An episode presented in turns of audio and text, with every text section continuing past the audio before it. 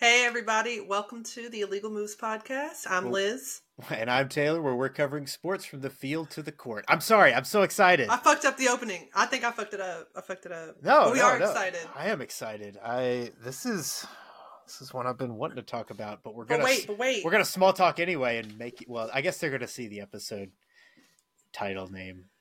I know.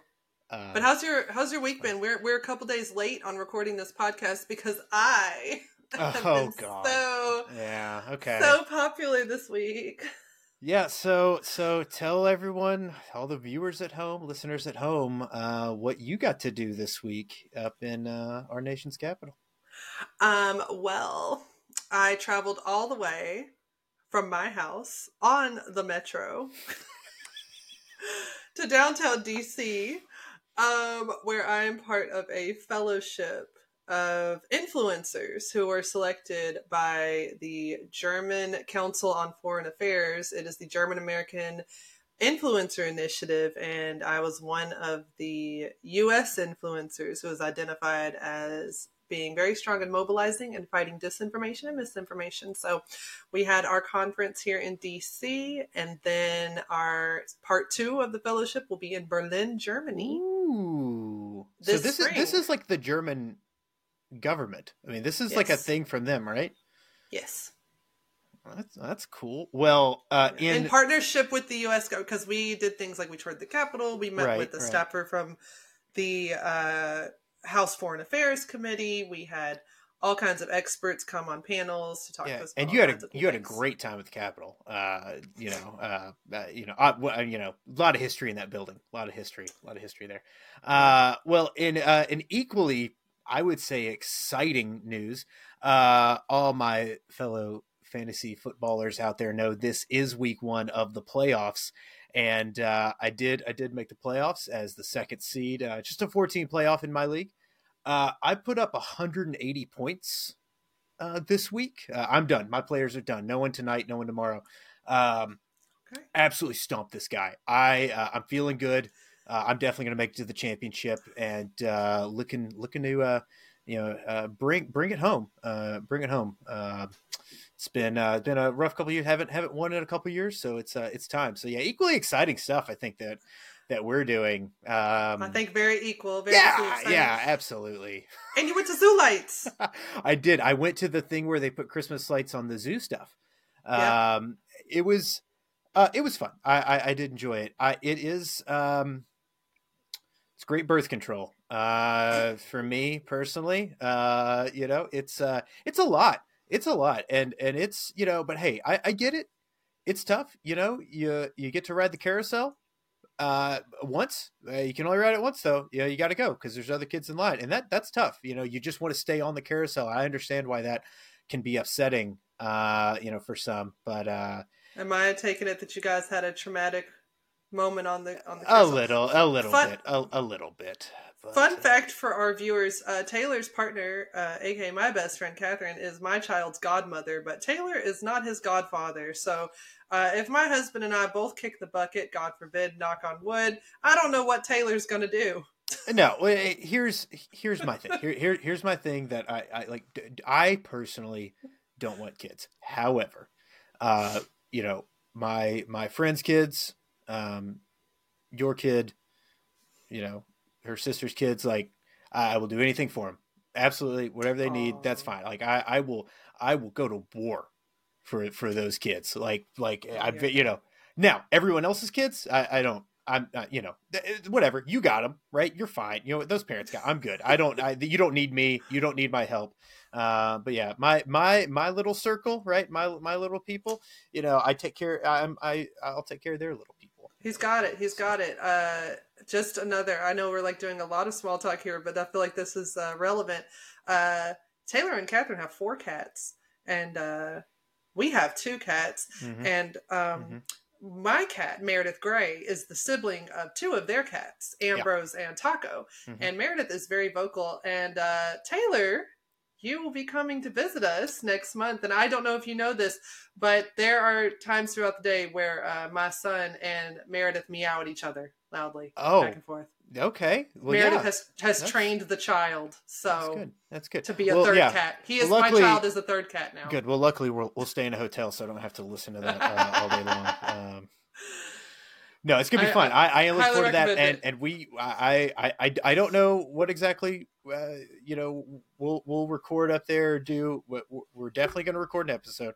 I also I, I think I, I think we should we should pop around the town and we can you know I don't know find some I don't interesting. we should do about. like we should like go to the various we have i mean we got what we got navy yard we got capital one arena i feel like we should kind of hop around and showcase some of the sports sites around dc Yeah, you guys got some fun stuff going on with your uh, uh, you got, uh, stadiums in DC are just a you know you got RFK sitting there. Now you've got uh, Leonsis trying to move. Uh, I think I said his name right. Move the Caps and the Wizards to Alexandria, and yeah uh, folks seem really excited about that.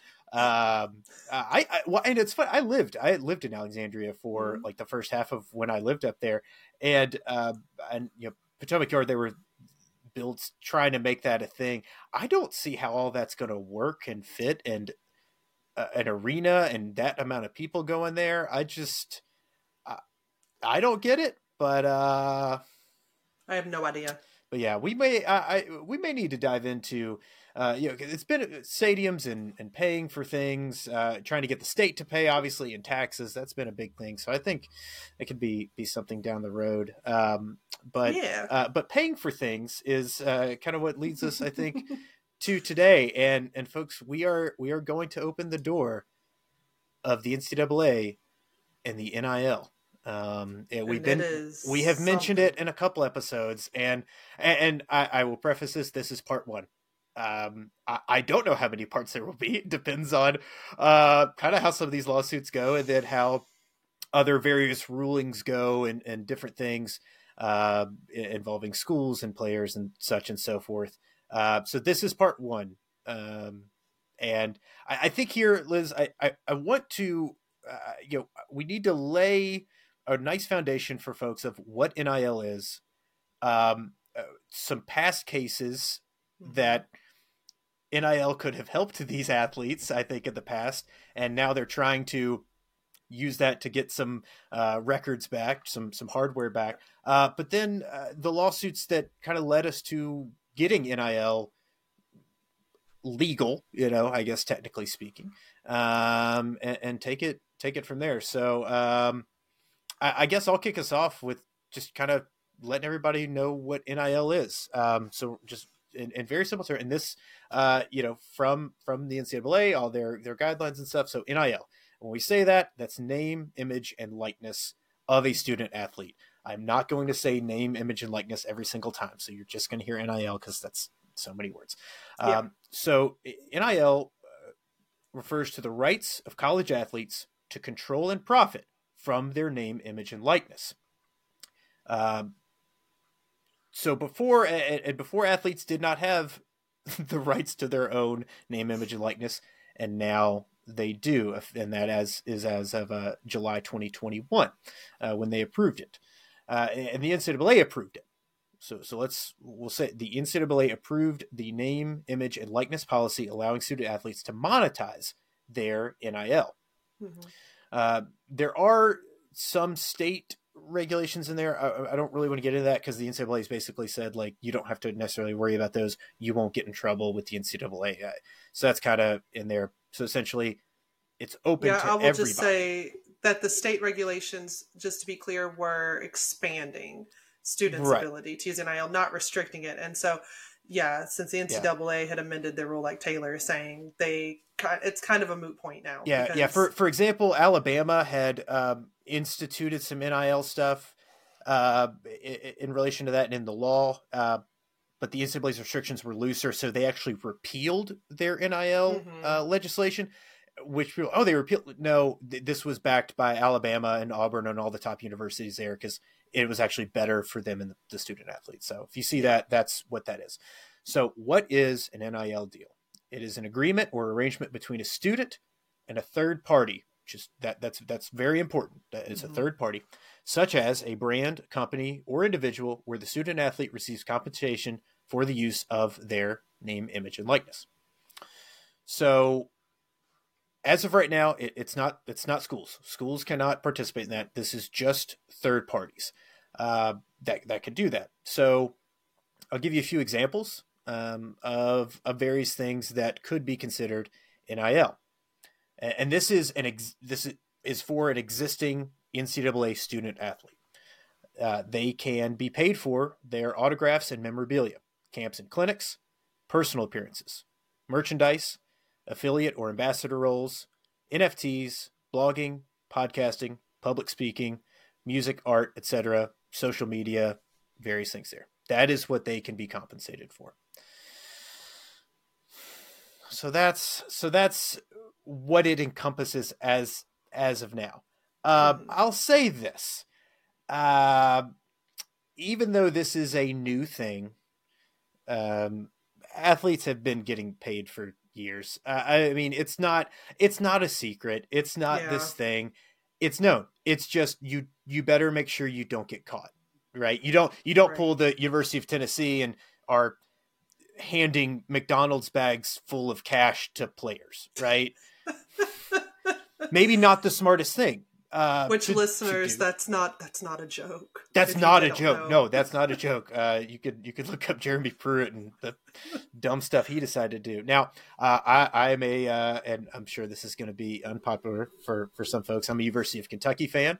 Uh, a lot ah, of people have yeah. yeah, yeah boo, yeah, boo, boo, Taylor, boo. Okay, I mean I'm a Tigers fan, y'all. So yeah, that's okay. I believe the correct. if anybody knows about so, 2008, um, look, uh, players play for coaches, not schools. That's the way it works in today's NCAA. So don't let's let's just get that straight. Uh, but uh, you know, so you know, obviously, I you know that oh well, Cal just you know pays for his players and stuff, and uh, there has probably been some stuff. Uh, I mean, it's but that is it's it's as we've talked about the NCAA being a business, the schools are a business too. And so, yeah, there's some stuff going on. Now, though, there is some legal stuff that the st- schools can use, uh, uh, albeit not themselves doing it, right? Um, but they can uh, influence um, some of these third parties, and I mm-hmm. think uh, that's that's a very that's what creates a bit of a slippery slope, and and we will get into that. Uh, but that is what NIL is. Uh, it is just it's simply being compensated for your own um, your own brand. That is you, right?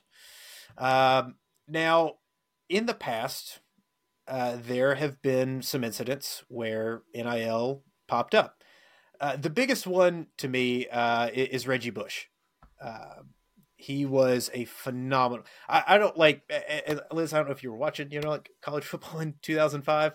Um, Somewhat with my right, dad, right? Like, uh, like I said, but 2008, I think again, brokenhearted Tigers yeah. fan. So yeah, you know, yeah, but it's just you know. yeah, my eight rings keep me uh, happy at night. Uh, you know so what? You can in stop. 2000, in, in 2005, Reggie Bush was uh, just an unbelievable uh, player for for USC, uh, University of Southern California, and uh, led his team to a national championship and won the Heisman that year, uh, the highest award you can get as an as a college athlete, individual college athlete.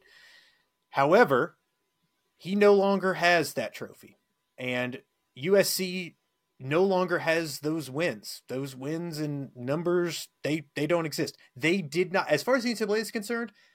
USC didn't play football in 2005. Uh, it got wiped away because they said that Reggie Bush received impermissible benefits. Now, in today's world, you could probably uh, get away with some of this. Um, so some of uh, some of the stuff, uh, you know, two hundred fifty dollars for limousine transportation uh, that he received, uh, round trip airfare for his stepfather, his mother, and younger brother to attend a game, uh, a hotel stay uh, in Las Vegas. Uh, now, some of this you could argue is not. For example, um, some money to help Bush's family settle a pre existing debt, some money to purchase and modify a car, mm-hmm. Uh, weekly payments of $1,500. So that is when we get into the pay to play aspect that the NCAA does not like. Yes. Right. Which Taylor was very clear to make a distinction between that and the NIL stuff he listed earlier. Right. So the NCAA said, nope, you were, you know, you received these benefits while at USC uh, from these from these players and you know from these agents apparently. Now you could argue those agents were simply courting Reggie Bush, uh, and they were. However, they were on campus, they were on the field at points, and they say that the running back coach Todd McNair knew about this. So that is why USC got in trouble. Um, that mm-hmm. uh, they they did not, uh, you know, keep up the institutional standards of a school. That is why they got hit uh, with losing scholarships. Uh, couldn't play in a bowl game for two years, and honestly, they have not. And and I will say again, we talked about this with the Michigan story. Uh, so that was the 2005 season. Um, championship was in 2006. That's just how it works. Uh, this wasn't settled until 2010. That's when they got the sanctions. So Reggie mm. Bush was long gone. Reggie Bush, Reggie Bush was already in the. He had already been drafted when this yeah. story broke in the first place.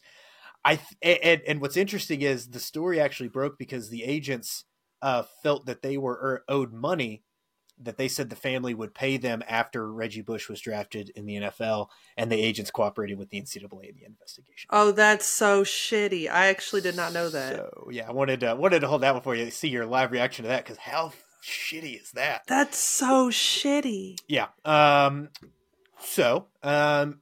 Now now they end up losing scholarships. So Reggie Bush feels horrible about horrible about this because it ultimately hurt his school right? Mm-hmm. Like, yes, it hurt him, and uh, there was discussion of stripping of the award. He he volunteer he vacated voluntarily gave up his Heisman Award, mm-hmm. um, and tr- trying to uh, help in the lawsuit and stuff, eh, or in the uh, the ruling from the NCAA. Uh, kind of did... what we were talking about with uh, Harbaugh, you know, some episodes ago about how sometimes the school or the athlete or the coach or whoever will go ahead and kind of almost punish themselves, be punitive toward themselves in the hopes that then the decision from the regulating body will be a little light. Would you say it's kind of like that? Like he was trying to like almost do like I don't know, like here I'm punishing myself enough. Cause Isn't this isn't this enough? You don't have to. yeah, I think I think it's like I you know, and not wanting to be stripped of it, right? Like I'll I'll voluntarily true. give it up, and it's like and quitting stuff. before you get fired. Yeah, uh, yeah, I think so. And yeah. so, uh, and as well, he um, uh, the school didn't have any associations with him because they were not allowed to. Now they have since uh, ended their disassociation with Reggie Bush uh, because they, but they had a ten year thing where they couldn't even be associated with one of their best players. That's so insane to it, It's it's very insane. Uh, so as of now, though, so then we get to June of twenty one, and the NIL uh, from the NCAA is allowed. So Reggie Bush says, "Hey, um, so all those records I had, that trophy I had, mm-hmm. the fact that we went to a national championship game, uh, I I want that back mm-hmm. because I wouldn't have gotten in trouble because of these NIL laws then. Now, the NCAA said that no previous infractions would be reevaluated as the updated NIL rules contributed or continued to prohibit, quote, pay for play type arrangements. Mm. So they are saying that, nope, you we're not going to even reconsider it because these weren't even permit these wouldn't even be permissible now. Now, my argument would be there's a way to make those permissible. Yeah. Because the NIL rulings uh, rules are just they're they're broad. too loose. They're too broad. They're way too broad. Yeah. You know, the limousine ride, you could easily have that be a third party deal with a you know, chauffeur company or whatever that you are, you know, going to do a meet and greet at, right? Yep. I mean, there's like we could basically say they could work with him if they wanted to. Yeah. But my guess is the reason they don't is because they don't want to then open the floodgates to setting a precedent of sorts, even though it's not gonna, like in court, right? Mm-hmm. But a precedent, and they're regulating that can then have other athletes come back and say, "Hey, you know that thing with Reggie? What about me too?" Because as we'll get into with the cases, they're already in major, major hot water mm-hmm. with a ton of athletes. Yeah. And yeah. So uh, at, at, this point, um, the USC and uh, Reggie Bush are submitting a petition to the NCAA uh, to get their the, that 2010 decision looked at. They would like it looked at, mm-hmm. and obviously, hopefully, reversed, right? Because mm-hmm. you you would like to, uh, you, for example, hit, USC has banners for all their Heisman winners. His isn't up there, uh, and that that sucks because it's you, it happened. The season happened. Yeah. All those games happened. He did all that yeah. stuff. It's like okay, I get on paper it didn't happen, but we all watched it. We all know what happened. Yeah, we, we know how good he was, and as well into that, Reggie Bush has also uh, filed a defamation lawsuit against the NCAA. He's claiming that their phrase, use of the phrase pay to play, uh, negatively impacted him and his reputation.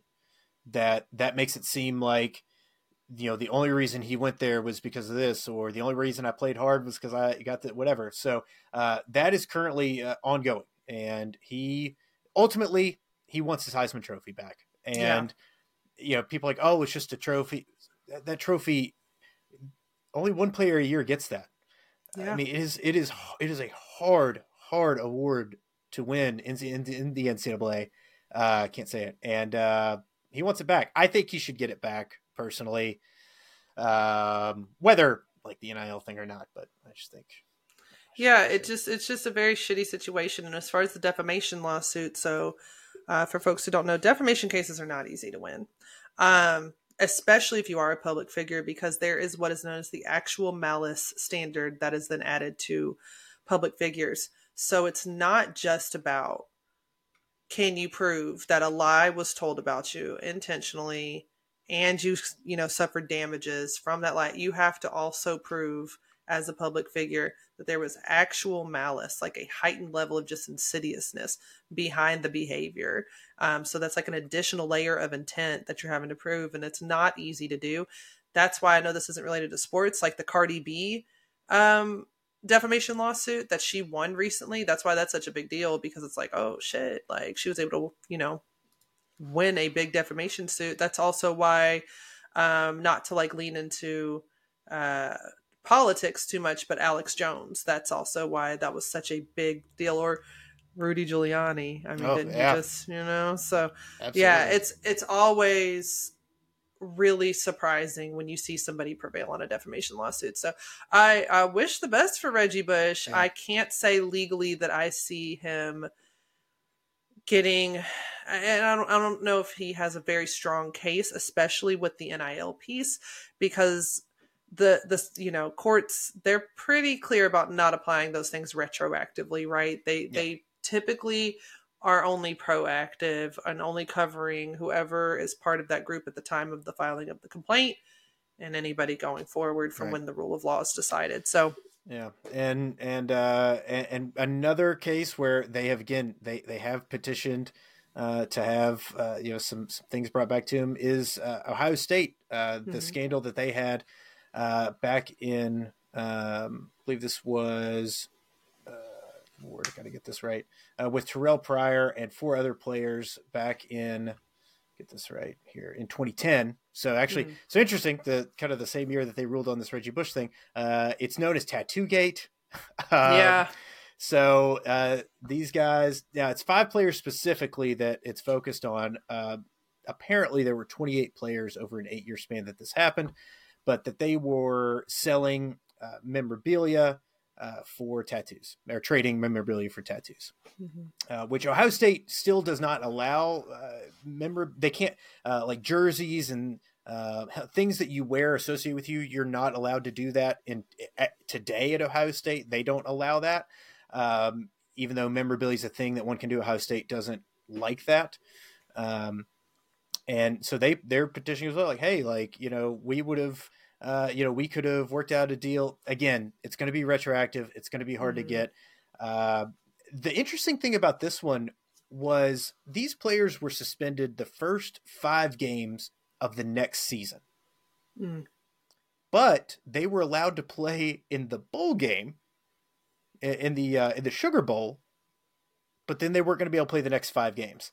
Um, NCAA said, well, the what they got didn't really it didn't translate to anything on the field, but it was you know they were gonna have to punish them for what they did it, but they didn't want to punish them for this game. I'm like, okay. um, now their their uh, infraction ruling was not quite as hard um, as it was on USC.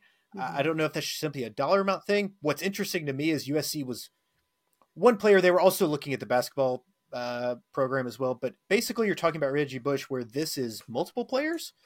Um, so I don't quite understand that. But Ohio State's coach uh, Jim Tressel resigned. He resigned over this. Like the that's wild. I mean, it was a he was suspended for two games, then five. They basically said they were going to fire him. He said, "Look, I will I would like to retire so I can remain a Buckeye for life. And I mean, a coach lost his job over this. And then Terrell Pryor ended up not coming back to school Jeez. to face the five game suspension because they had said the locker room uh, was done with him because they felt Terrell Pryor was the reason their coach left. I mean, it just it turned into this whole thing where all of this right here in 2023 wouldn't you could make this not an issue at all they mm-hmm. could they could figure out how to go get these guys tattoos, no problem. But like a guy lost, it's so it's just wild to me that you know not in the not too distant past there were all of these issues. Reggie mm-hmm. Bush there. Um, we're going to get into another one, and uh, that that was more serious um, and had a bigger impact. But if the NCAA had just figured this out years ago when they started making so much money off of these players, uh-huh. we ha- wouldn't have these issues. I don't. Yep. It's it's just like I. It's so hard for me to believe um, that it's taken this long to, to to not even figure it out because we haven't figured it out at all. We're simply starting to figure it out. Yeah. Uh, but but now we've gotten to this point, and now it's a it's a mess.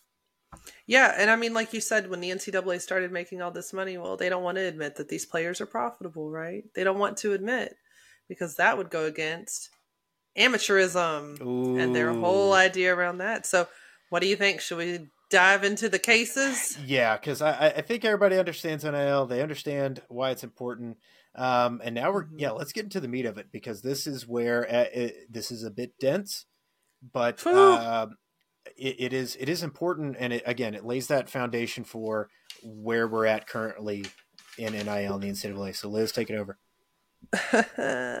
so let me go ahead and just state right now that the areas of law that are going to be covered in this include antitrust.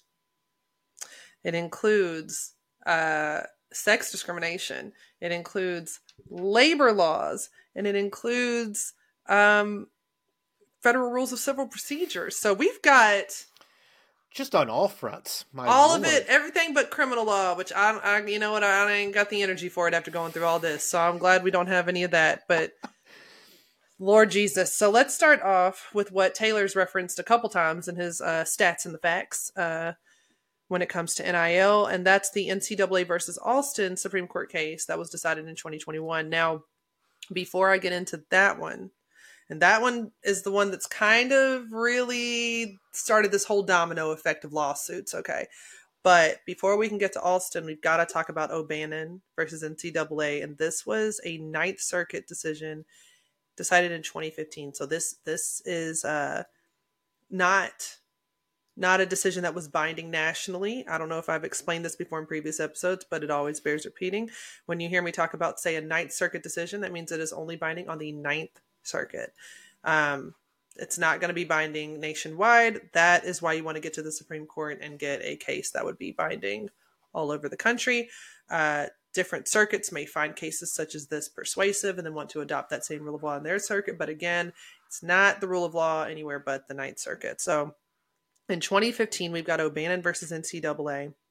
And this was Ed O'Bannon, who uh, was a coach, right? So and, and, was a, uh, was a very uh, uh, Ed O'Bannon great college basketball player. Uh, mm-hmm. Won a national championship with UCLA in '95. Was the uh, Final Four's MVP. Uh, mm-hmm. Didn't have a uh, you know a great professional career, but not not all college players do.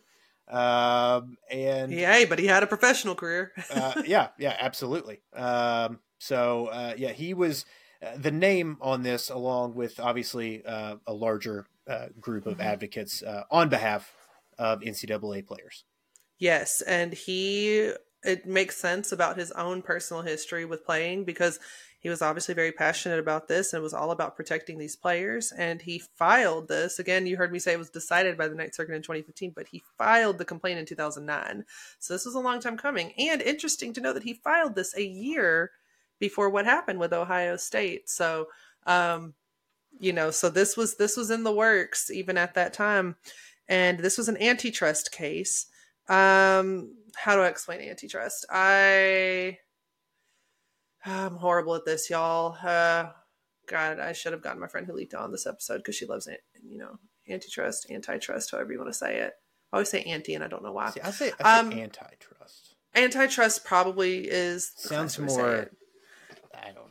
I know. Intense. I will just say anti. I'll say antitrust, and uh, it's basically saying you can't like affect healthy competition, right? Like in the economy. No, And, I, I think know, that's. I like- think no. I is that a good way? Monopolies. You guys have probably heard monopolies. You probably played the game Monopoly, right? Uh, yeah, I mean, I think that's. I, I yeah, I- absolutely. I mean, what what they're saying is, and, and again, it's weird because you know the NCAA is a nonprofit, even though it's not. Mhm. Uh, but there is only currently one g- group, one thing that governs collegiate sports, Yep.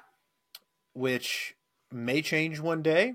There, there may be some conferences that want that Mhm. to change. Probably do want that to change. Hope it Yeah. does. But currently, there is only one. Now, you know, the NCAA is, I think, part would be like, well, there's only one government that does 'Cause I- I. You know, fully believe it's like fully believe the NCAA equates itself to a government at this point. Actually, a Oh. monarchy. Let's be real. I mean, no, it- it's they uh, they believe that their position and uh, is very integral and actually so important that they shouldn't even be messed with. Uh, they think they are that important, and uh, in today's day and age, they're becoming less important uh, to certain schools. So I think I think they need to be careful. But yeah, they they Yeah. don't believe that they, in my opinion, they don't seem to think they fall under the antitrust thing because they're a needed and necessary entity. right. Would say. And you know, the problem is is that they think about themselves. It's not even just about them being the single entity and even though they're a nonprofit, the issue is that they are still affecting this competition in these third party situations, right? When it comes to these athletes when we talk about NIL. And so this case was all about the restriction of compensation for NIL for specifically men's football and men's basketball. Um, this goes back to Electronic Arts, better known as EA, and the Collegiate Licensing Company, aka CLC, who were co defendants in this case, and really centers around the appearance of current and former players who were in the EA Sports NCAA basketball and football games starting in 2003. And they were saying that, hey, our likeness, our images are being used in these video games and we're not getting any money for it. Um, By EA way, was smart. you know what's fun? What? Reggie Bush was on the cover of NCAA football 2007. Shut up. That So he wins the Heisman, right? And then the next Mhm. game that comes out features him on the cover. Yeah, but he's the one who got in trouble. So that is so shitty. Well, I mean, uh, Yeah. he would have been part of this, uh, you know, part Yep. of this this class. So Yep. there's that, but uh, that still doesn't fix him getting his Heisman and everything back. So he's still got to push no, those cases no, forward. But no. but uh vindicated somewhat Mm-hmm. because um yeah uh EA and CLC were smart enough to say, mm, we're going to break off from this lawsuit and settle for $40 million. Cool, cool. All right.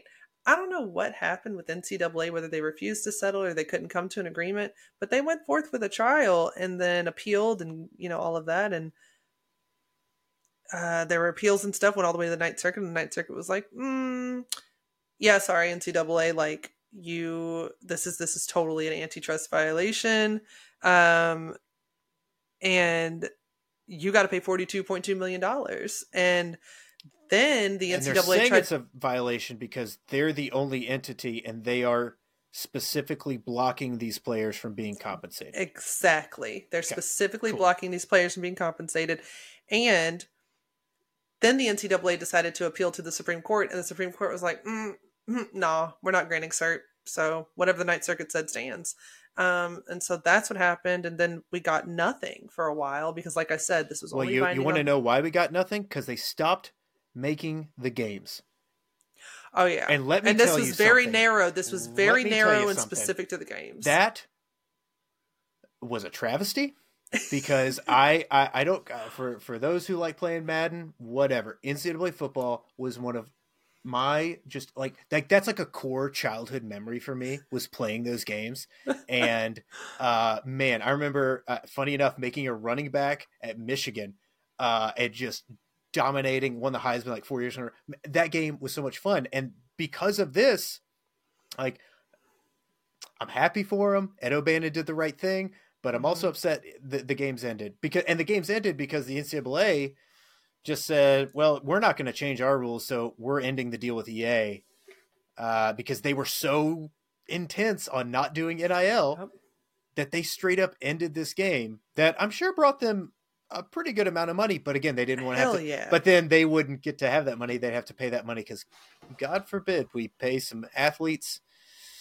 some for using their images Yep. in the games because that's the thing like these games would not exist without the athletes and it and it's always going to center back to that And i know i touched on this like um you know some episodes ago and just talking about how the athletes are the center of all of this and it seems to be forgotten that student athlete is the center and core of anything regarding student athletes um but nonetheless they won this gave us a ruling that you could kind of sink your teeth into for cases to come forward later. And so, like I said, there was nothing really happening for a while, no changes, no force changes on NCAA because this was binding only in the Ninth Circuit. And it was very specific to the video games. Mhm. Well, here comes NCAA versus Alston. Um, this case was brought forward and relying a lot of on on what O'Bannon set forth, and this was all about um, non cash educated related compensation. This is all about well, it's first of all, it's consolidation of two different cases into one. And this went all the way up to the Supreme Court. They did not address pay for play, but they did address the non cash educated related compensation that Taylor was talking about earlier. And it was a 9 0 unanimous Supreme Court decision that a said shutout.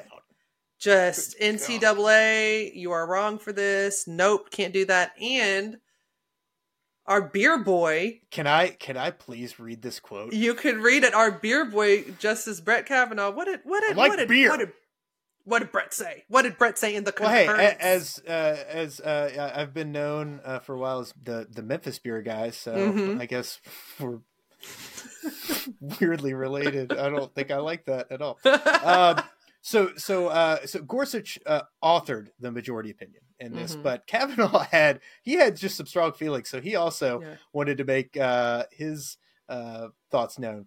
And I do want to point out for folks who don't know, a concurrence means that yes, he was with the majority, but he just wanted to say something extra. So just to point out, it was still that 9-0 unanimous. He just, like Taylor said, he just wanted to sprinkle a little something. So what do you sprinkle Yeah. on there, so, Taylor? So he uh, he attacked the uh, nature of the NCAA's argument that athletes not being paid is a defining feature of college sports amateurism, right? Like, no, these are Mhm. these are amateurs. They're you know they're they're not playing for money. They're playing for the love of the game and to to better themselves.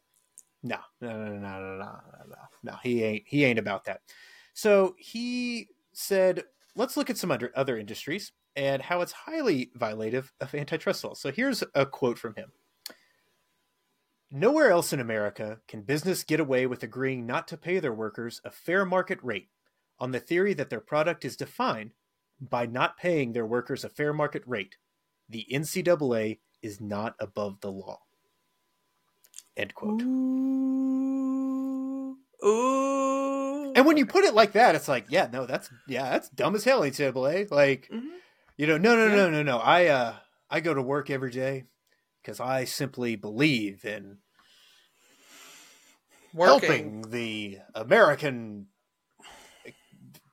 workforce. No, I work and I want to be compensated for that because I feel like I have value to what I do and I want to be paid.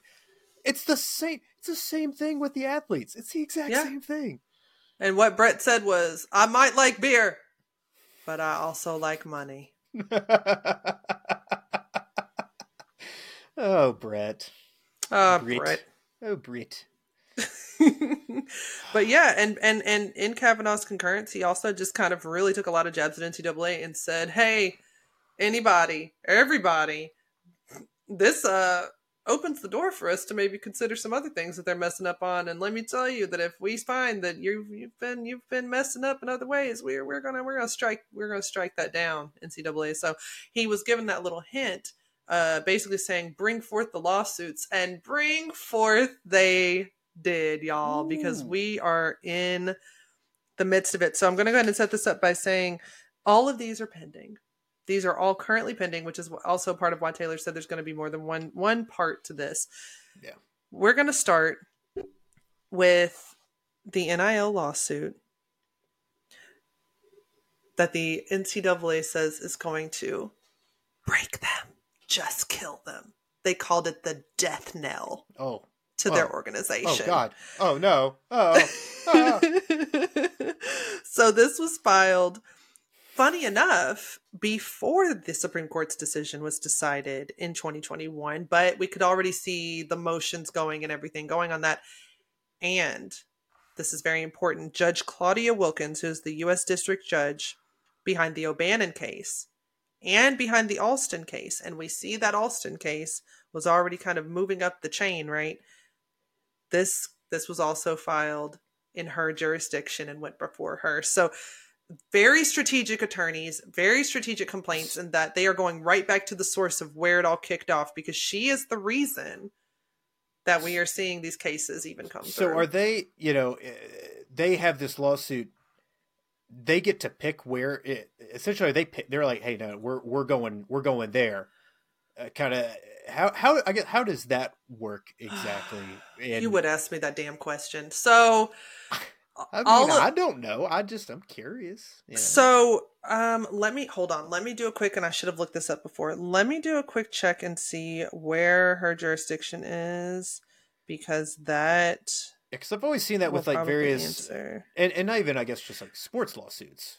Okay, it's because she's in the Northern District of California. Um, so that makes Okay. sense. Okay. Um, specifically the Northern District of California. So that's where she is in the Ninth Circuit. That makes Okay. sense because of where a lot of stuff would be incorporated and a lot of. Okay, so that's why California. Gotcha. is gotcha. is a very popular venue. We've also seen, like I said, the Ninth Circuit, which includes California, obviously, because it was gone through Judge Wilkins' court. Um, That makes sense. I'm not even going to go into the details from Civ Pro about how you get uh, subject matter jurisdiction and venue and all that good stuff. I, I, I ain't even going to alright. get into it. Just just know- you saying that sentence uh, almost uh, no. Uh, uh, let's. That's fine. That's just know they got it. Just know they got it. Yeah. And it's there. And they filed the complaint in that jurisdiction. okay. in June on June 15th, 2020. This is House versus NCAA. So this case is a class action lawsuit, and I will talk a little bit about civil procedure from this just to kind of explain class action lawsuits. So they are bringing the case. Um, they they're they're going for saying that uh, this is this is all about um, striking the NIL prohibitions altogether. That's what they want. They want to strike the NCAA's NIL prohibitions. That that, if I'm understanding correctly, would include pay for play. Um, they want to strike it altogether and say, nah, none of it's good because it's all antitrust. And we've seen what O'Bannon started, we've seen what Alston started, we've seen how the Supreme Court decided, and we're like, no, no, no, no, no, no, no, these are antitrust violations. All of the NCAA's NIL prohibitions should be stricken, and they wanted to bring a class action on that that side. And funny enough, the NCAA did not contest either the injunction or the class certification for the issue of just simply striking the NIL prohibitions. Now, they still maintain that their prohibitions are lawful and should stand and all of that, but they didn't they didn't contest it. They're like, "Yeah, let's go ahead and handle this in court. That's fine if it's like a class certification whatever." And on September 2023, and this is just one part of the lawsuit, the other part is damages, but just on this, just on the idea of, of striking the NIL prohibitions, uh, Judge Wilken, uh, she said, yeah, yeah, we can go ahead and have have a class action for that. I'm going to certify the class. I'm going to go ahead and tell you guys now what it means when we're talking about certifying a uh, a class action lawsuit. So in the federal rules of civil procedure, and she specifically cited under 23 Rule 23b3, um, which states that the court finds that the questions of law or fact common to class members predominate over any questions affecting only individual members, and that a class action is superior to other available methods for fairly and efficiently adjudicating the controversy. Okay? There's other little rules and ticky things in there and if you want to look it up f- please feel free. Again it's the federal rules of civil procedure rule 23 if you google that it'll plenty of sources will come up and you can read all about class actions there. It can be a little confusing but that'll tell you what allows the court to certify a class this is when they're saying that it is proper instead of having everybody affected each bring individual lawsuits for the sake of fairness for the sake of efficiency for multiple reasons it is it is a good idea to go ahead and allow a class action where all of these individuals can join into one lawsuit instead of everybody having to bring their own lawsuits. And that makes sense because the class that she certified includes at least 184,000 individuals among three different classes, split among three different classes. That's men's football and basketball, women's basketball, and one additional sports class pertaining to all D1 athletes who compete on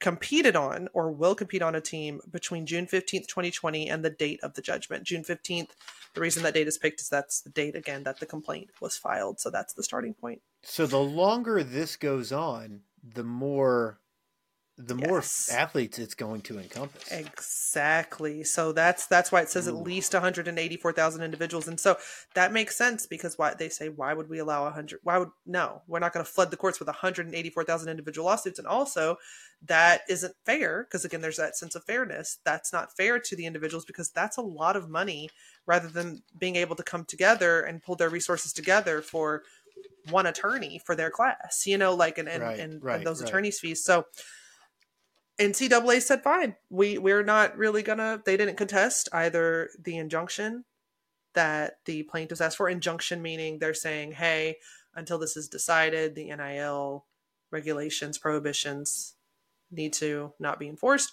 and also just the class certification itself. Here's where the NCAA got real upset though. So remember, I said that's just one part of the lawsuit, and the other part is damages. I want to remind everybody that when we say damages in law, it means money. Whenever you hear the word damages, think money. That's that's what that means. In November, so that was in September. In November, and this is all this year. I, I don't know, I know if I was clear. That was September 2023, so November 2023. Judge Wilken said, "You know what? I'm going to certify the classes for the damages too." Yep, that uh, that 1.4 billion dollars and uh, oh, by the way, if the plaintiffs prevail in an antitrust case, they get three times those damages. They're going to get $4 billion if they win this trial. And that's when the NCAA said, "Ah, shit, that's going to be the death knell to our organization. You can't do this. And that's when they asked for an interlocutory appeal, which means they are asking they are asking for the uh, class certification, whether that's proper, to be decided before the trial, before the merits of the case. Usually, you can only appeal, you know, once a decision is made, right? Mm-hmm. Like just, right, just, right, just, right. just to talk about it plainly, you appeal something once a decision is made, once the trial decision is made. They're saying, no, no, no, no, no. We need to go ahead and appeal this class certification specifically for the damages right the hell now because we can't take this risk, even though they said this, even though we think our argument is strong, we can't take this risk because that will kill our organization. That's a lot of money if you let all of these people, rather than bringing individual lawsuits. And oh, by the way, you should let them bring individual lawsuits anyways because you know this isn't fair. Because there's some athletes in there who could get a ton of NIL money and there's other athletes who might not get any. And it's not fair that every single one of them gets to join. That doesn't make any sense. That's not fair to us. But then the attorneys for the plaintiffs for the student athletes said, but that's how it works whenever we allow collective bargaining and unionizing when it comes to professional athletes. That's what happens. When you have a professional athlete who is the star player on a team, doesn't matter. Whenever they come together as a union when they come to the table with a collective bargaining agreement that benefits every single player who's in that group. It's not just going to be for the it's not just going to be for the Shaquille O'Neals it's not just going to be for the Kobe's rest in peace. It's not just going to be for the Michael Jordans it's not just going to be for the you know Steph Curry's for the LeBron Jameses. It's going to be for everybody. Mm-hmm. and if it weren't for these NIL restrictions and the bullshit that the NCAA put student athletes through, they would be doing the exact same thing as the professional athletes and it would lead to the same result. So, as far as I can tell, there hasn't been a decision yet made on the interlocutory appeal on this. Um, but the NCAA, uh, they're scrambling. Um, well, and, and I'll say so. Uh, obviously, 2022 is the last numbers we have as far as the because uh, they have to say all their financial. They're nonprofit, mm-hmm. so they're mm-hmm. open with all their finances. Um, so their their uh, revenue of 2022 was 1.14 billion dollars. Mm-hmm. Uh, their net assets, they're saying, is 457 million dollars. Mm-hmm. So, as far as I can tell, uh, four billion is more than that.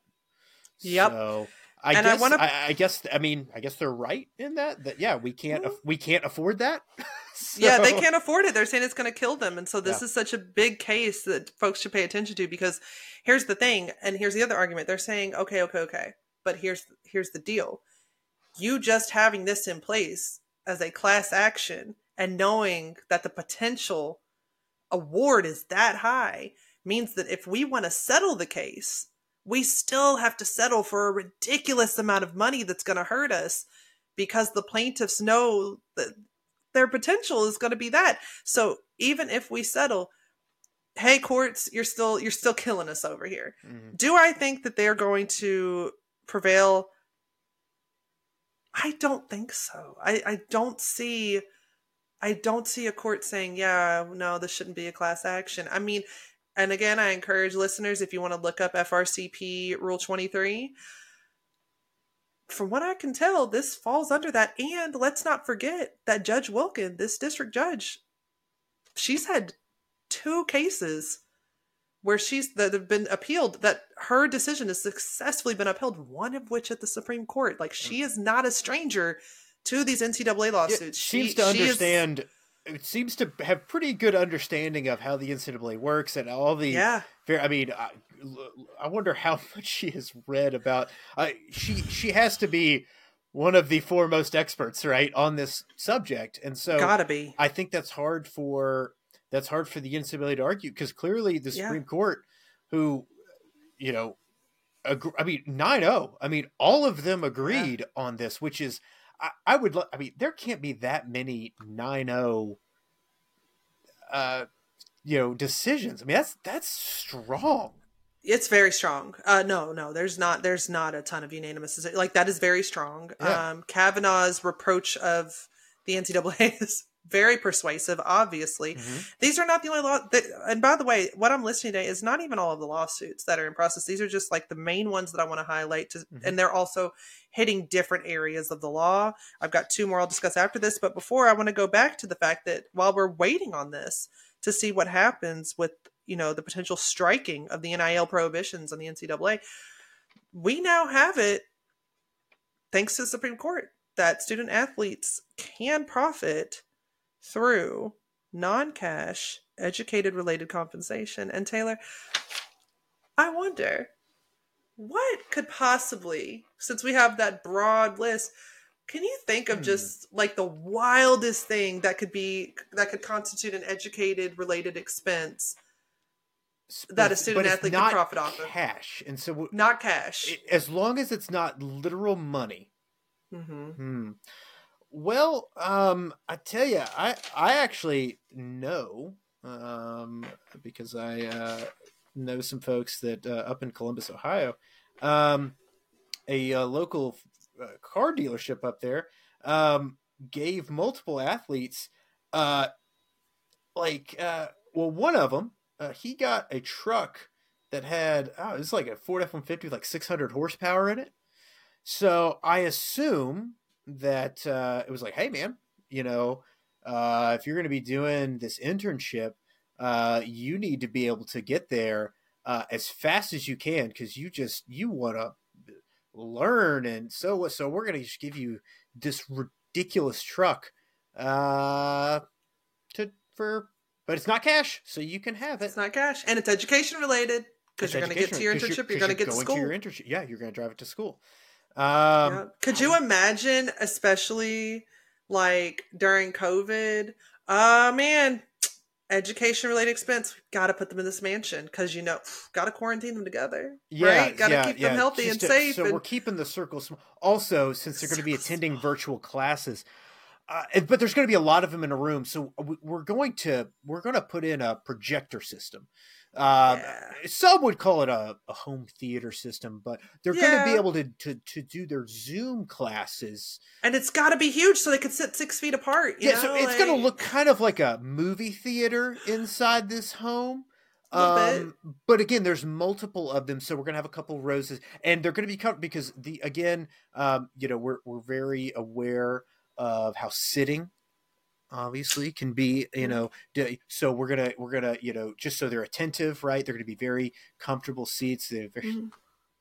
i mean yeah I, I mean where but where does it end where do Where does you it end? say they can't have that i mean Yeah. i don't um At this point, just give them the cash. Like, go ahead and, and go- strike the prohibitions hey, and give hey, them the cash. justice for Jeremy Pruitt. I should be just let me give him a McDonald's bag full of cash. You know, Just I mean, give them I- the McDonald's bag full of cash. I'm just Yeah. saying it's better than what they were doing at the McDonald's in Chicago back in the 80s. Weren't they handing out like drugs through the, you know, through the drive-through? Is that like a famous scandal? So you know what I say? McDonald's bag full of cash is just fine. it's it'd be fine with me too. I'm I'm totally. I mean, it's just with it. they they they make Yeah. these people so much money, and they, in my opinion, work for them.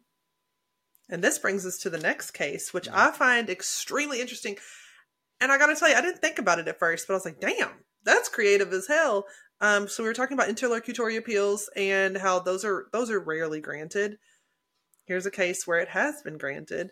This is Johnson versus NCAA. Again, this is currently in process right now. Um, came about in 2022. This is a FALSA case, y'all. That is the Fair Labor Standards Act. That is the case that sets the, the excuse me, the statute that sets minimum wage, that sets you know uh, safe working conditions, um, all kinds of stuff, right? Uh, overtime pay, um, what's an exempt versus a non-exempt worker, all of that. In Johnson versus NCAA, uh, the Dartmouth men's basketball player said, "You know what? Under FALSA, we're employees. All athletes are because we're working for the school. fucking Dartmouth. There, you know, they're Those smart ass kids. smart. Oh yeah, and they said we're working we're working for the school we work for them we are employees and we are entitled to not only minimum wage at least for our time we spend as student athletes working for the school but also workers rights and protections in their workplace that can increase their safety their well-being make sure they have breaks make sure they have like I mean, they it- have a they have a schedule. They have a uniform. they have a schedule um, uh-huh. They have they have uh, they have to schedule their classes around They what have- they do They have goals that they're required to meet Mhm.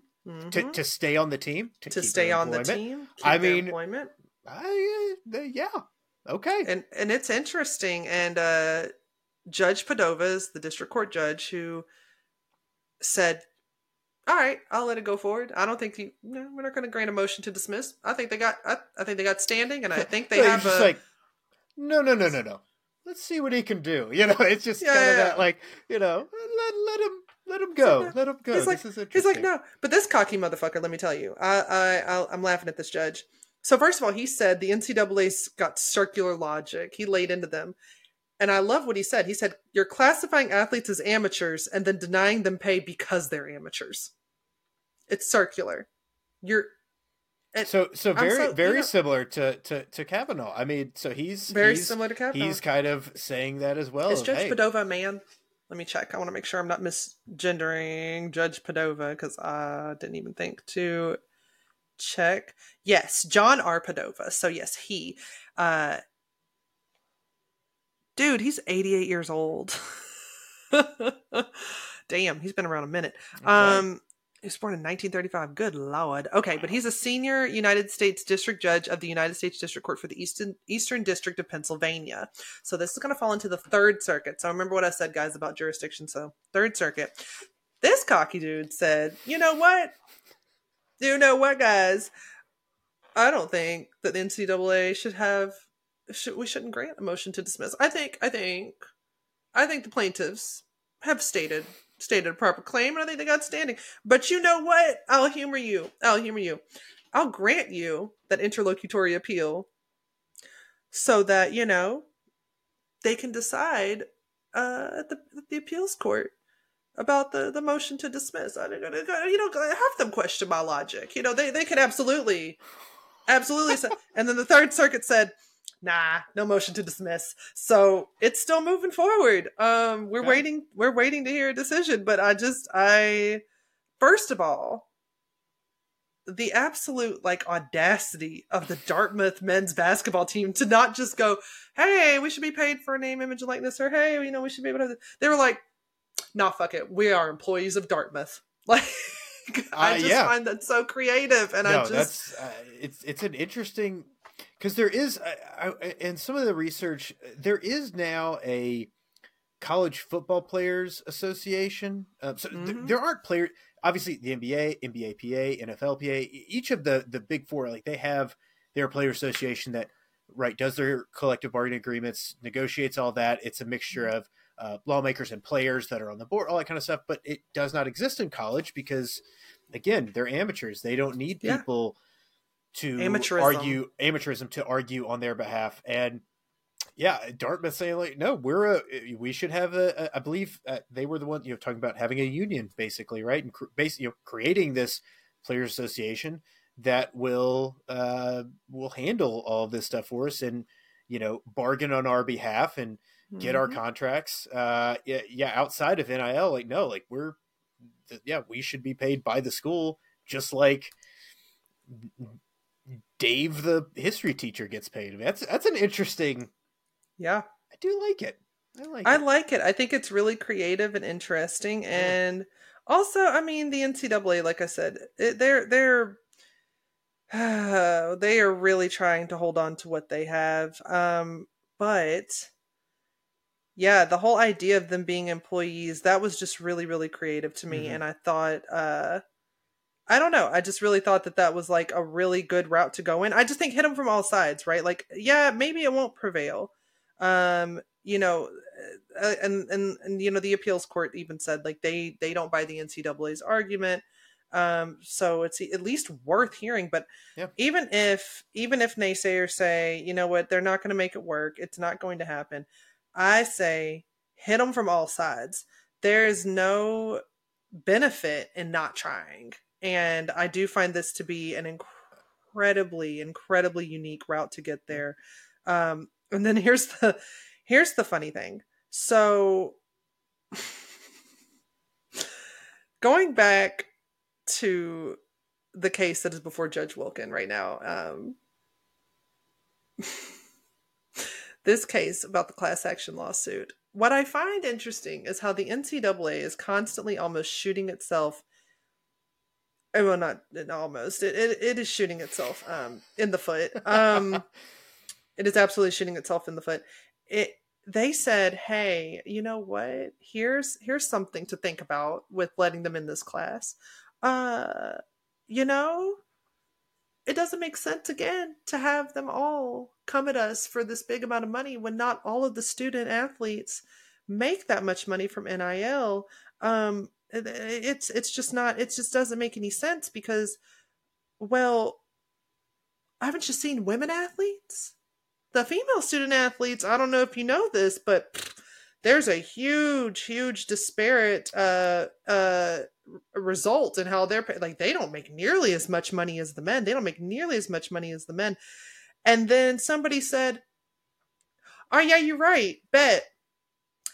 And then after that, on December fourth, uh, there was a lawsuit filed under Title IX saying aye aye aye. But liz but liz. Say but wait there was a lawsuit filed on title 9 saying that um that the support athletes receive for NIL activities like education to help with social media promotion falls under the requirement that athletic departments provide equitable publicity between men's and women's athletes. And they said, you know what, NCAA, you are so right that we have a disparate, disparate impact on us as women and we're not getting paid enough. And that is directly a result from how your organization and the schools uh, don't promote us. No, I li- listen, listen. As a board member of the NCAA, listen.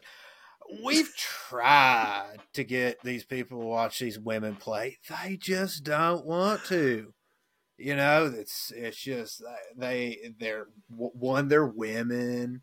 You know, two it's they're not as good uh I mean hey, they are nice to look at like no it's the dumbest thing it's the, how how are you how are you going to say that like out loud. Like also here's my thing. If they were arguing if they were like oh hey um these people shouldn't be together uh like what did they think? I it's like what did you think that was gonna get you? Okay okay it's gonna cut out what? It's maybe half of the people in the lawsuit, you're still screwed even if they were gone. So I don't one, don't know how you benefited from that anyway. All you did was open yourself up. Like that's what that's what they said. They sound like that. That like that character yeah. of the of just like, oh yeah, women, yeah, women's sports. Like, uh, like dude, you're the pro- you're the problem. Yeah, and so they're the saying and and so the the the female athletes are saying well, you know, and by the way, I do want to point out that this is specifically coming from 32 University of Oregon athletes at the club and varsity level, and it is uh, specifically beach volleyball and club women's rowing. And they're making the acquisitions of inequity. And they said, well, Oregon gives its male student athletes much greater NIL related training opportunities and income than its female student athletes. And uh, this falls under Title IX, which, for those who don't know, Title IX is a federal law that prohibits sex based discrimination in schools that receive federal funding. So that's, you know, and all if mo- not all but like very very much most colleges and universities right? So um so yeah that they i just i just love that the ncaa was like well you know what? You guys shouldn't be able to sue us under class action for nil because if you haven't noticed the women athletes don't make that much money. And then the women athletes were like oh thanks thank you for another claim that we can go and, and, forth with in a lawsuit. Yeah. And not that they can't. So like Angel Angel Reese, uh, right? Very. Oh yeah. One of the most well known players in the country as far as uh, you know women's basketball goes for LSU. Her NIL is estimated somewhere around 1.3 million dollars. Um, now, yeah, people are like, oh, well, see, look, she's the one getting paid. That is so. She is the top one percent of the one percent. That is incredibly lucky she's gotten that. It is. It's the. It's the sports like beach volleyball you know, yeah. rowing, field hockey, and all these schools. And we're talking about University of Oregon, which is in a major conference, moving uh, to the Big Ten, right? They are a big school. What about a school like, you know, Kent State? What about a school like Rice? Uh, I mean, they're uh, even hell, even their basketball, their men's basketball players aren't going to be making as much, and definitely not the women's uh, basketball players. So, yeah, that is, I think, uh, again, yes, you know, uh, there are yes, there are women athletes, Cavinder twins. That they're like a really famous one, have done very well NIL, uh, but it's rare. It's just it's not common. So I think it is important. It, it sheds light not only on the smaller sports uh, at larger schools not getting that equal benefit, uh, but the women as well. And so, yeah, I like you said, hit them from all sides and create all of that discussion because I, I, think yeah. the more discussion that we can have on this i think the better impact and better change we will see from it um and the crazy thing is like listen to this okay i want people to think of these numbers because here's the thing that gets me I'm gonna go ahead and hedge off any goofy men, okay, who say like, "Oh, but women, women, women athletes, they don't make as much." And all this. Women are target consumers. Women are the ones who drive dollars. It's not men, and I say this as a content creator. Seventy-four percent of my following, women.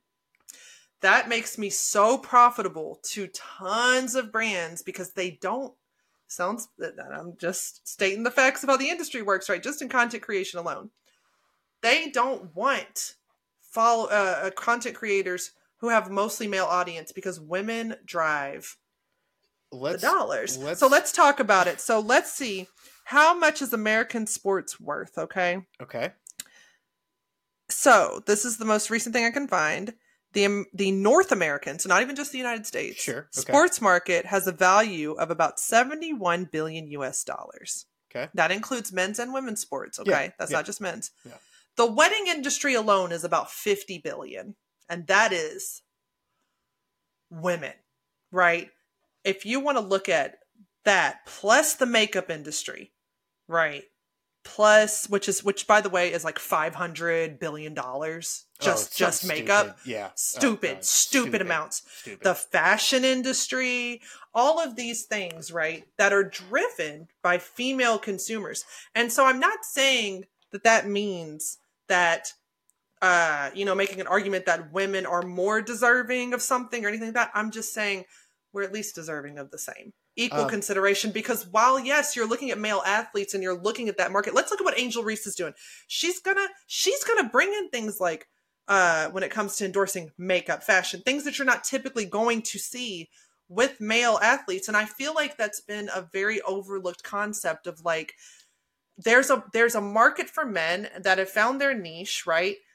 But there's this whole unexplored side of what female athletes could push and sell and like put their you know faces on and really uh, brands that they could tie Yeah. themselves to and i feel like because there's been men at the helm of all of this and and trying to uh, also use women as scapegoats to just not just deny women NIL rights, but men as a whole. Like they're trying to do that because if they break the class, they break the class. That doesn't mean women get booted out the class. That means the whole class is Mhm. destroyed, and even the men in the class would have to each bring individual lawsuits. So they're trying to use women Gotcha. as like a low a low man on the totem pole, so to speak, to then break everybody down. Mm-hmm. Um, so that's what's going on there. But I feel like there's this like hyper focus on what what sports are supposed to be, and it is through a male lens that they're really actually undercutting themselves because they can make so much more money if they really harness the power of their female athletes and Well, what and- those athletes could could tie themselves to. I don't want to see LeBron James uh, partnering with Sephora, but I for damn sure would love to see. You know what I'm saying? Like female, I want to see. I want to see Serena if you Williams. to- You, know, if you need to understand how important females are to sports, and everyone is so tired of it, and you know why you're tired of it because it works. Taylor Swift and the NFL, that Yeah. has completely the NFL that already makes insane amount of money. Right, is the most Mhm. popular sport. Have now opened up a whole segment of fans that they did not have access to right? And it's like people can and and yeah I, I get somewhat frustrated too but at the same time you're opening your sport to a whole new fan base who you know couldn't have given two shits about what the Kansas City Chiefs were doing right? But Right. now very much do or or whatever team. If you know like they live in whatever city and they're like you know hey let's you know hey you know if Taylor Swift likes it it goes you know goes and you know their their boyfriend sitting on the couch every Sunday sits down with them starts watching Oh, then they buy a shirt I mean they're they're that opens up so and we're just talking about a celebrity doing with that now you're getting into athletes it that's that's a whole new thing Have you heard about the Seattle Krakens, uh, the I hockey mean, team? uh, like what I'm- happened? I'm gonna correct you it's just Kraken There's Oh, no Seattle. Kraken. I'm sorry. I'm sorry. Kraken is a thing. Uh, I'm My aware uh, of the team. I uh, Have you uh, heard hashtag crack my back? uh, I uh, you know no, and I didn't expect you to hear. No, I of the So- things on my bingo card that wasn't on there. so just speaking of women and the power that they have um some women on BookTok which if y'all don't know is the book obsessed side of TikTok that is mostly women Okay. Found a hot male hockey player on the Seattle Kraken and just like went fully in and said that he was like what they pictured with a certain romance novel that involved a woman falling in love with a hockey player. And when I tell you that the women on BookTok made the Kraken sales and the attention and all that just skyrocket, it was wild to the Okay, point that the okay. team started partnering with the BookTokers. Now, there was some drama that ensued because allegedly one, the main BookToker who started all of this crossed some boundaries and made the guy and his wife feel uncomfortable, the player and all that. So there's some Uh, he did. things that He there. did call on fans to stop sexual He did call on fans. And- he was like, "Y'all got to stop." And I will say this: this is uh, uh, Alexander Wennberg is the player. hmm He's an attractive man. Uh, I Yes. will. I will say that he is definitely He is. Yeah. And I fully uh, do not support any of the harassment that came his way, and I apologize to him and his wife that he had to experience that. But I had found this story like way after all the all the stuff had happened. But- I do but want to point out that I but- did not engage in the BookTok craziness. But, But, no, but proves proves how Proves the point. Females uh, are, are an integral part to this, and and yes, those are professional sports, and yes, we're talking about NCAA, but Yeah. the the earlier right, the earlier you can start it, uh, the the easier it is. You know, Angel Reese, Caitlin Mhm. Clark, right? These college Mhm. basketball players, right? Much closer in age to a an eight, nine, ten year old uh, girl who is wanting to play basketball and sees that, and I I mean, you you think about the influence, right, and, and hopefully it's positive influence that they could have Mhm. on that. Uh, it's it's a huge untapped potential that it is becoming more in sports. Uh, there there is is more happening with it.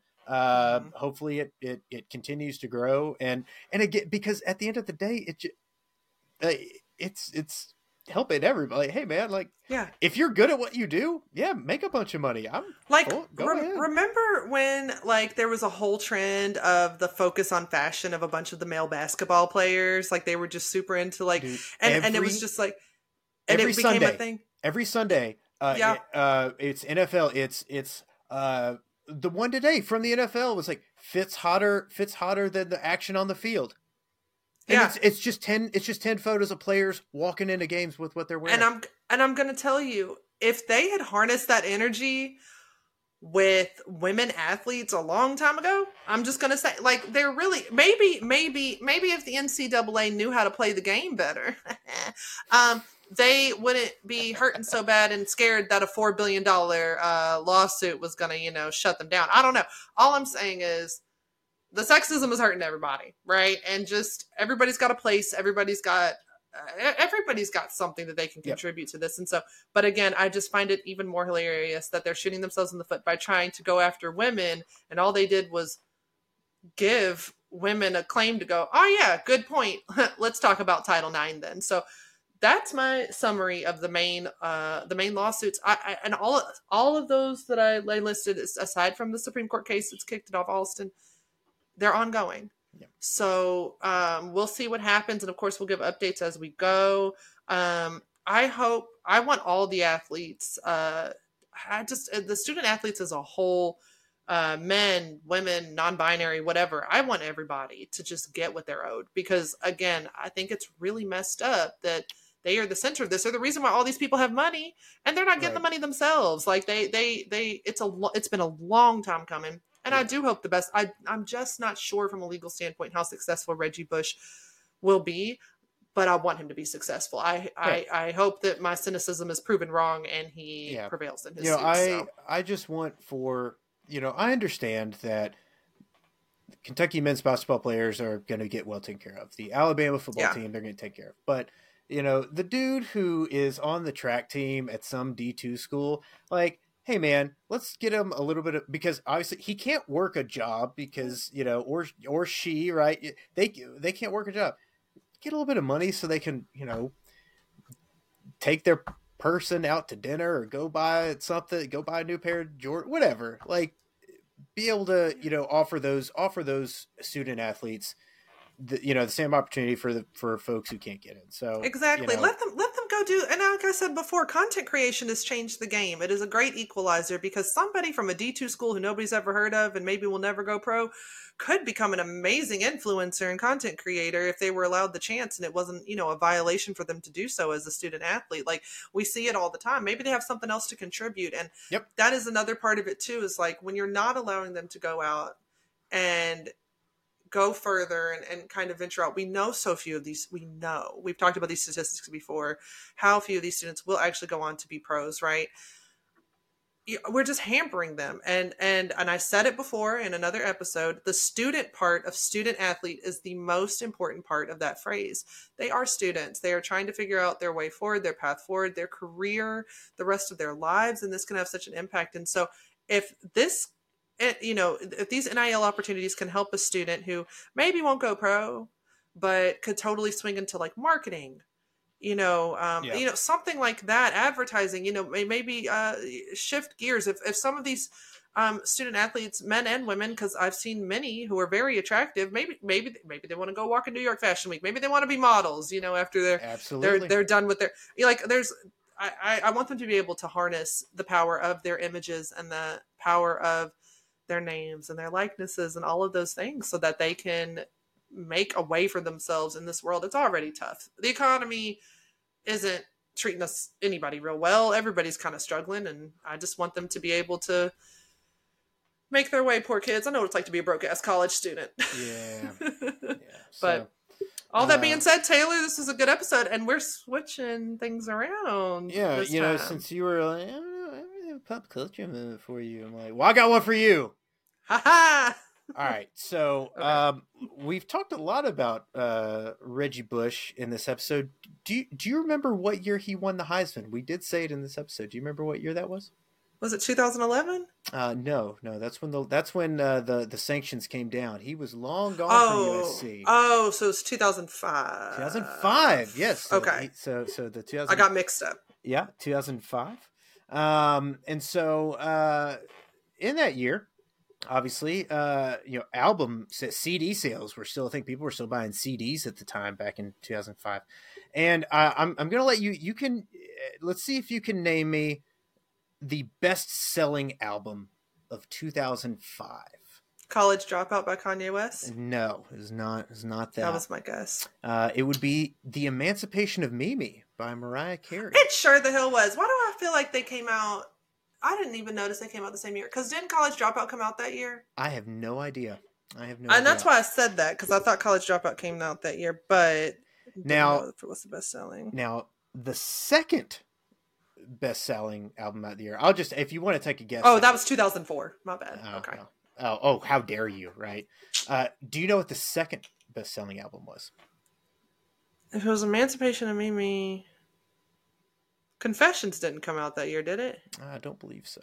That was earlier. Shit, it all runs together for me. If it was Emancipation, hold on, Emancipation I'll, I'll give you. I'll give you a hint if Okay. you'd like one. It is a Yes. female singer.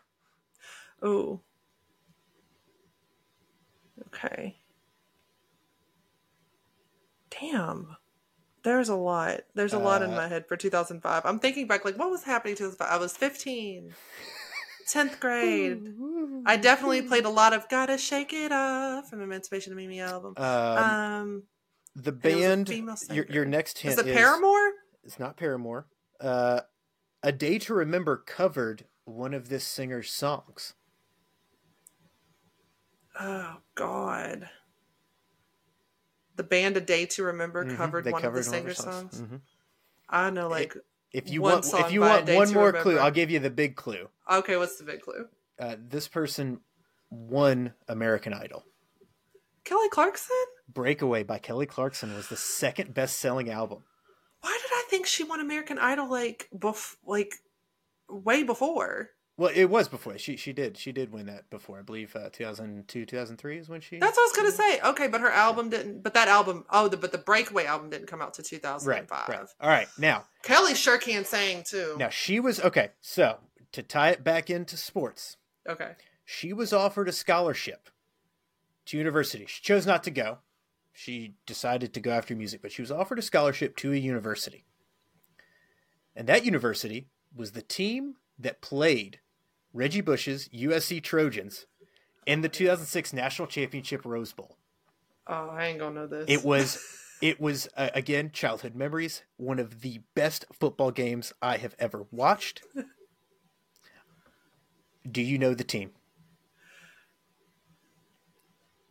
Your hint is was uh, it Kentucky? it, no, we've never never we're not too good at football. We're trying though. We're gonna be good next year. I, I got I, I believe. I'm gonna believe now. Eh, Uh, the quarterback of this team was Vince Young. that that that that does nothing. Doesn't help. Me. Doesn't help. No, you're just gonna tell me because I'm never gonna get it. I can guess All another right, team all randomly my- if you want. All my sports. Fo- just throw it out. Let's see if you just if you do, I'll go nuts. Ole Miss. Uh, no, no, you're wrong. That would have been cool. I'll, ed- I'll maybe I can edit it. Uh, for all my sports folks out there who remember this game, it is the University of Texas Longhorns. Vince Young, fourth and five from the nine, runs it in for the game-winning touchdown. Also gets the two-point conversion. They win 41-38. And honestly, one of the best.